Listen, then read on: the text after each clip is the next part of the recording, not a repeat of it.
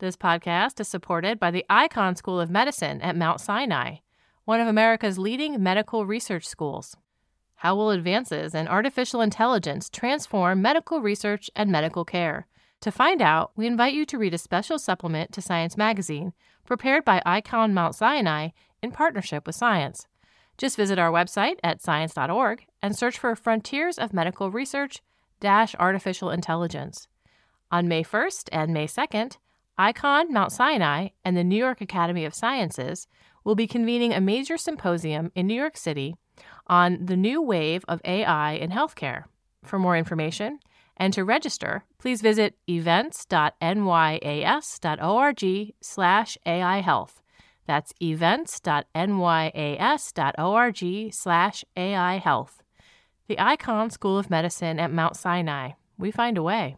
You listen to us to hear about new discoveries in science, but did you know we're a part of the American Association for the Advancement of Science?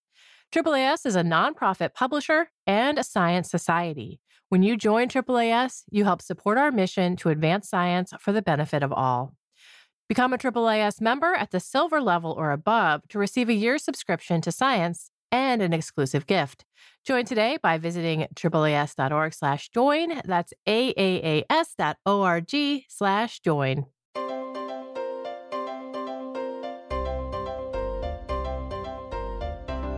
Welcome to the Science Podcast for August 24th, 2018. I'm Sarah Crespi. In this week's show, Deputy News Editor Eric Hand talks about the possibility of sending CubeSats, these are briefcase sized satellites, on interplanetary missions, and the technology needed to make that happen. And also this week, our new producer, Meagan Cantwell, makes her debut on the podcast. She talks with Brad Udall and Quentin Grafton about the irrigation efficiency paradox. This is this inescapable fact that when farms increase their irrigation efficiency, they still seem to use the same amount of water. What is causing this, and what can be done to better conserve water in a warming world? Now we have Eric Hand, Deputy News Editor for Science. He's here with a story on CubeSats, these very small satellites that have been used mostly to look back at the Earth once they're launched into space. But now they're going to go where no CubeSat has gone before. Hi, Eric. Hi, Sarah. So what, let's start with what a CubeSat is. Uh, CubeSat is just a term for a small satellite. It's a class of small satellites made from little cubes 10 centimeters on a side. They've been standardized. You can buy all sorts of important satellite parts that fit into these cubes. And so it's almost modular. Like you can get assemble this cube with that cube and you kind of build a different. That's right. They're the Lego blocks. All right. And so they've been around for over a decade, but the number of CubeSat launches has really intensified over the past few years. What have been the main purpose of these devices? So far, it's it's mostly been used for Earth observations. Uh, a successful company, Planet Labs, is, has sent dozens of these CubeSats into orbit to look down on the Earth and transmit daily imagery of almost every spot on the planet. Heliophysicists, people who study uh, Earth's magnetic field, also have been getting a lot of mileage out of hmm. CubeSats. My understanding is these satellites are less expensive to some extent because they're simple. And what researchers want to do now is send them to other planets if they're so simple, what can they do at other planets? What can they tell us about other planets? They want to send them beyond low Earth orbit. Okay. So not necessarily just to other planets, but you know, asteroids, the moon, even that is beyond Earth. Things get more complicated. You know, you leave Earth's protective magnetic shield. Parts can fail a lot more quickly, mm-hmm. um, and there's other complications. But yeah, you're right. These CubeSats will have to have a lot more focused of a mission right. uh, once they arrive at their destination because they cannot have every scientific instrument under the sun. But they also need to get there. How do CubeSats get into space now, and how could they possibly get outside of Earth's orbit? That's another important question for, for getting these CubeSats beyond low Earth orbit. So, so getting there isn't so hard. CubeSats tend to piggyback on other launches. So there's a little bit of extra space on these rockets, and so they can take advantage of that and get into orbit cheaply. But then getting from there to places elsewhere is difficult. And so uh, a lot of engineers have spent a lot of time trying to figure out how to improve these tiny propulsion systems that might get the CubeSats elsewhere. So right now, CubeSats can adjust themselves a little bit in low Earth orbit with what solar sails? No, with with standard propulsion systems, chemical okay. systems. A little bit of jet of this, a little bit of jet of that. That's very inefficient and takes up lots of space. So if we want to send them much further, what do you got to do? That's where people are looking at solar sails, which mm-hmm. can be packaged very small and then unfurled to giant sizes and, and then can literally ride sunlight away from the sun towards these distant destinations. But the way that most scientists think this is going to work is, is through solar electric propulsion, solar electric ion propulsion. Okay, and how does that work? You take the electricity you get from solar panels on these CubeSats, and then you use that electricity to take a fuel, a gas like xenon, and you turn it into a plasma. And then you accelerate that plasma out the back door of the CubeSat and that gives you the little push you need. But it's not a strong push. You can apply that push for a long time, but you have to be very patient in mm-hmm. getting where you want to get to. So the point is that you're using a little bit of gas, but much more efficiently than, say, if you're just using it to push. Uh, much more efficiently than if you were to burn it. Right. So, one of the technologies that had to advance to get this going is the guidance system on the CubeSats. Can you talk about how those have been improved? A decade or so ago, when universities were first testing out CubeSats, they didn't have room to put guidance, navigation, or control systems on them. And so they would spin around and they wouldn't be able to look at their target very well. Engineers have now shrunk these systems down to extremely small sizes. These are uh, systems that use spinning reaction wheels, gyroscopes, and star trackers to keep the spacecraft pointed very precisely. And now they can fit these inside one of these tiny little cubes. One set of CubeSats is already on its way to Mars. How are they getting there and what are they going to do when they get there? These are the very first interplanetary CubeSats. They were launched along with a major NASA mission called InSight, which will land on Mars and listen for Mars quakes. But these two little CubeSats called MarCO A and B are going to test out being a communications relay for that lander as it's descending through the Martian atmosphere, and it's going to listen for signals from the lander and then relay those signals directly to Earth. How is that different than what's been done with other Mars landings? It's not different. It's it's mostly just a proof of principle that CubeSats can do this deep space communication with Earth, which has been another reason why CubeSats have not gone much further beyond low Earth orbit. The fact that they are you know, surviving. Yeah. Uh, you know, they, they're not to Mars yet, but if they're alive and able to do this, that's a big step. Okay. One thing we should probably touch on too is the cost here. We say these are cheap, but this is cheap in terms of space. So how, how much would a CubeSat cost or, or how does it compare with like a big spacecraft? The parts on these CubeSats, you know, can be procured for hundreds of thousands of dollars, but the, the missions, especially if you're talking about planetary missions, are still in the range of millions, if not tens of millions of dollars. You point out in your article that the cost of these devices and the cost of launching them are changing the calculus on the kinds of risks that these kinds of missions take with equipment, with money. So, can you give an example of maybe some of the risky things that can be done if CubeSats are the main technology of the mission? Sure. I mean, in a way, you could almost think of them as disposable. Until now, NASA was so unwilling to take any risks. And that's one reason why their space missions are so expensive. With mm-hmm. CubeSats, because they're cheap, you can dare to do riskier things.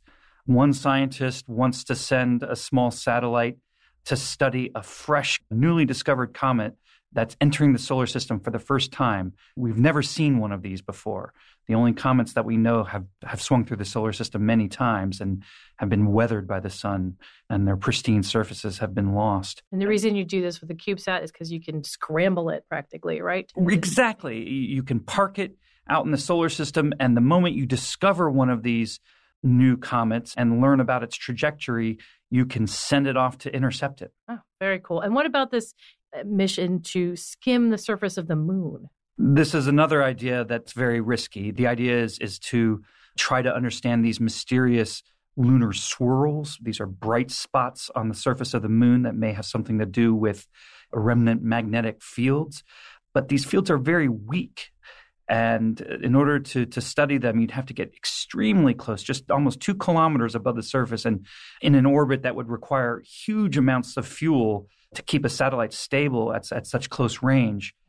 With this CubeSat idea, uh, the scientists want to dangle a CubeSat into that low orbit from a tether. And so you'd have two CubeSats flying in tandem, one at about 30 kilometers up and the other skimming across the surface. Very cool. One of the ways that CubeSats are used right now is as a flock. Is that something that may happen with these interplanetary trips? You know, where you send a flock where some have instruments and some have communications and that kind of thing?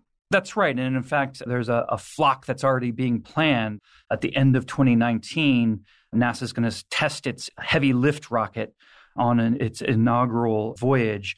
It's not going to send people on this this flight. That's too risky. But they are willing to put 13 CubeSats on this heavy lift rocket and send it to the moon. And these 13 CubeSats are going to pop out and do all sorts of things. Thanks, Eric. Thanks. Eric Hand is a deputy news editor for Science. You can find a link to his story at sciencemag.org slash podcasts. Stay tuned for an interview with Brad Udall and Quentin Grafton on the irrigation efficiency paradox. Why does increasing the efficiency of irrigation never seem to lead to decreased water use?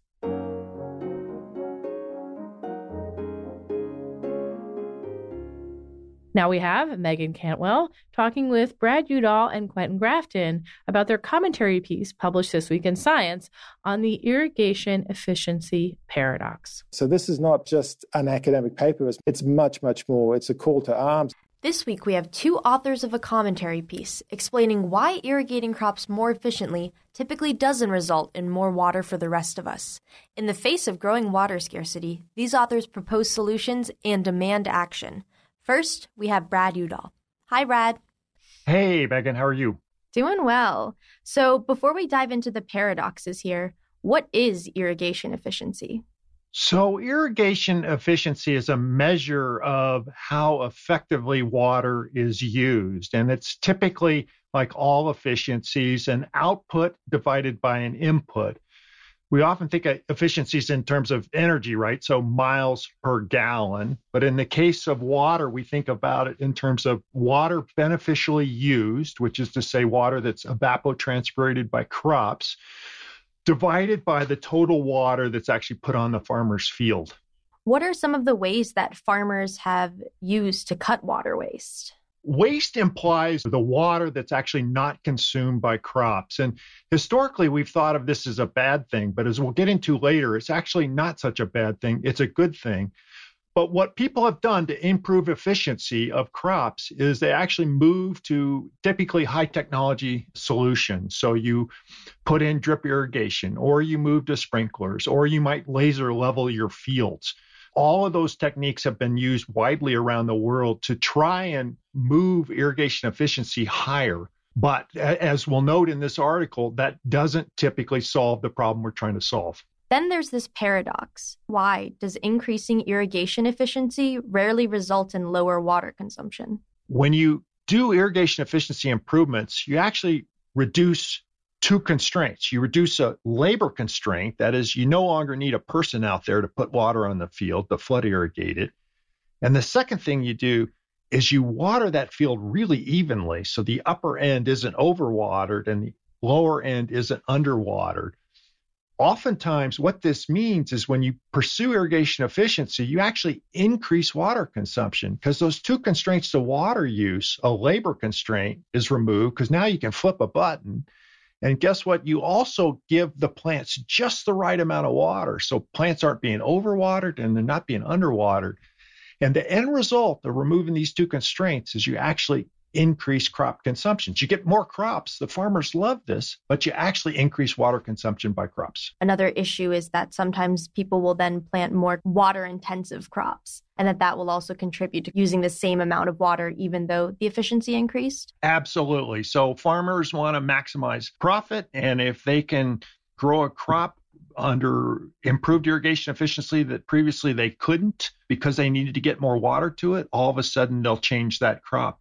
In New Mexico, interestingly, what we've noticed in cases where people have put drip irrigation in, all of a sudden the farmers' furrows that were previously used to irrigate the field are gone and you have a whole new set of area there, right, that you can grow crops in. So even within a field, you can get more area by using, in this case, drip irrigation. This paradox, although it's new to me, it's been pretty well researched within your field. I'm curious what's new about your perspective in 2018.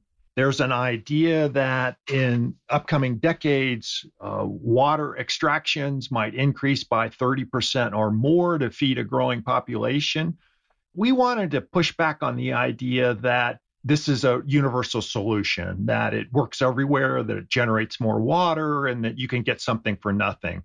And despite all of the previous work on this, this message has not taken hold. So our feeling was we need to keep saying this. Has any of this research caught on to the Western United States? So, in my state, in Colorado, the state engineer who has control over all water use by farmers has actually taken a very tough and hard line when farmers want to move to improved irrigation efficiency. And what our engineer does is oftentimes require that the farmer plant less, so irrigate fewer acres, or if they're going to potentially increase the consumption of water through this irrigation efficiency, replace that increased water by using less water elsewhere. At least certain parts of the Western United States, people are starting to get savvy about the negative effects of irrigation efficiency and trying to make sure our systems don't increase water consumption because of these newer technologies.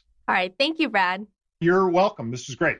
Now, for more solutions to this perplexing paradox, we have Quentin Grafton, another author on this work. Thanks for speaking with us, Quentin. You're more than welcome, Meagan. So, globally, we're spending billions of dollars on technologies that will increase efficiency of irrigation systems, but we're not addressing some of the behavioral responses of irrigators that your perspective describes. What is being done to address this with policy change right now? Not very much at all, Meagan. That's why we've written this paper. So, really, many governments are subsidizing increases in irrigation efficiency but what they're not taking into account what's happening to return flows. In other words, the water that's not consumed on the farmer's field goes back into streams, goes back into groundwater. And that's not just a technical issue, it's about what farmers do, it's about measuring what actually happens to water, and it's about coming up with policies that actually do something to take that into account. So many of your suggestions for addressing this problem would involve significant cooperation between irrigators and the government. What incentives would farmers have to comply with these policy solutions? Well, the primary incentive is long term sustainability. In a number of parts of the world, they're running essentially out of water. I mean, in parts of India, the groundwater extraction cannot continue. So the farmers themselves, they actually have to be part of the solution. And in governments, well, governments hopefully have a long term interest in terms of their population, in terms of the environment, in terms of what's happening to the basins and watersheds. What we're talking about is actually just doing some basic water accounting, knowing what is happening in terms of inflows into a basin, the watershed, what are the outflows, what's happening in terms of these return flows from the farmers' fields into the streams and aquifers, and, and then not only accounting for that, but actually undertaking the necessary policies to make sure that uh, that water gets returned and that can ensure the long term sustainability of the basins, the watersheds, the riparian environments, and ultimately the irrigators themselves. Right. So conducting careful measurements to account for the inflows and outflows of water is a pretty massive thing to take on considering how many farms there are in the world. So, what is the feasibility of implementing this in so many different places? Well, if you'd asked me this question, Meagan, 30 years ago, I'd say, well, this is going to be hard. um, but actually, it's surprisingly easy uh, in the context that we now have remote sensing. So, remote sensing doesn't give us the most accurate uh, information, but we don't need the most accurate information on every single farm. What we need to know is what's actually happening in a, a, certain spatial area and over periods of time. And that's what remote sensing allows us to do. It's very cheap compared to regular water metering. And with regular water metering in particular locations to calibrate the remote sensing, we can actually get uh, a lot of uh, bang for our buck. That's good. So there is some promise on that end then. Absolutely, there's promise. It's just a question of actually implementing it and actually doing it. Are you collaborating with any governments right now to implement policy solutions? My co authors uh, live in different parts of the world. They're engaged in all sorts of ways at a regional level, a state level, and even at national levels. We're engaging with multinational organizations such as the World Bank, FAO, and other places to get the message across, to get policymakers and decision makers aware of what's going on, and, and to provide the solutions. With water scarcity a growing concern, how big a role do you think that solving this paradox plays? And is there another aspect of water consumption you think would be easier to address with a similar payoff? Irrigation accounts for 70% of the world's freshwater extractions and an even higher proportion in terms of the actual freshwater consumption. So we actually have to do something about irrigation. And what's even more concerning at the moment, there are multiples of billions of dollars every year being spent to increase irrigation efficiency. But without the solutions that we present in this paper, we're not going to get anywhere. In fact, we're not going to go forwards. We're going to go backwards. So this is not just an academic paper. It's much, much more. It's a call to arms. It's a call to action to actually do something. We can't wait 5, 10, 15, 20 years. It's time to act, and it's time to act right now. Thanks so much for speaking with us, Quentin. You're more than welcome, Meagan. It's been a pleasure. Quentin Grafton is a professor of economics at the Australian National University, and Brad Udall is a senior research scientist at the Colorado Water Institute. They write about the water irrigation paradox in this week's issue of Science. You can find a link to their article at sciencemag.org/podcasts. And that concludes this edition of the Science Podcast. If you have any comments or suggestions for the show, write to us at sciencepodcast at aaas.org. You can subscribe to the show on iTunes, Stitcher, many other places, or you can listen on the Science website. There you'll also find links to the research and news stories discussed in the episode. That's sciencemag.org slash podcasts. The show was produced by Sarah Crespi and Meagan Cantwell and edited by Podigy. Jeffrey Cook composed the music. On behalf of Science Magazine and its publisher, AAAS, Thanks for joining us.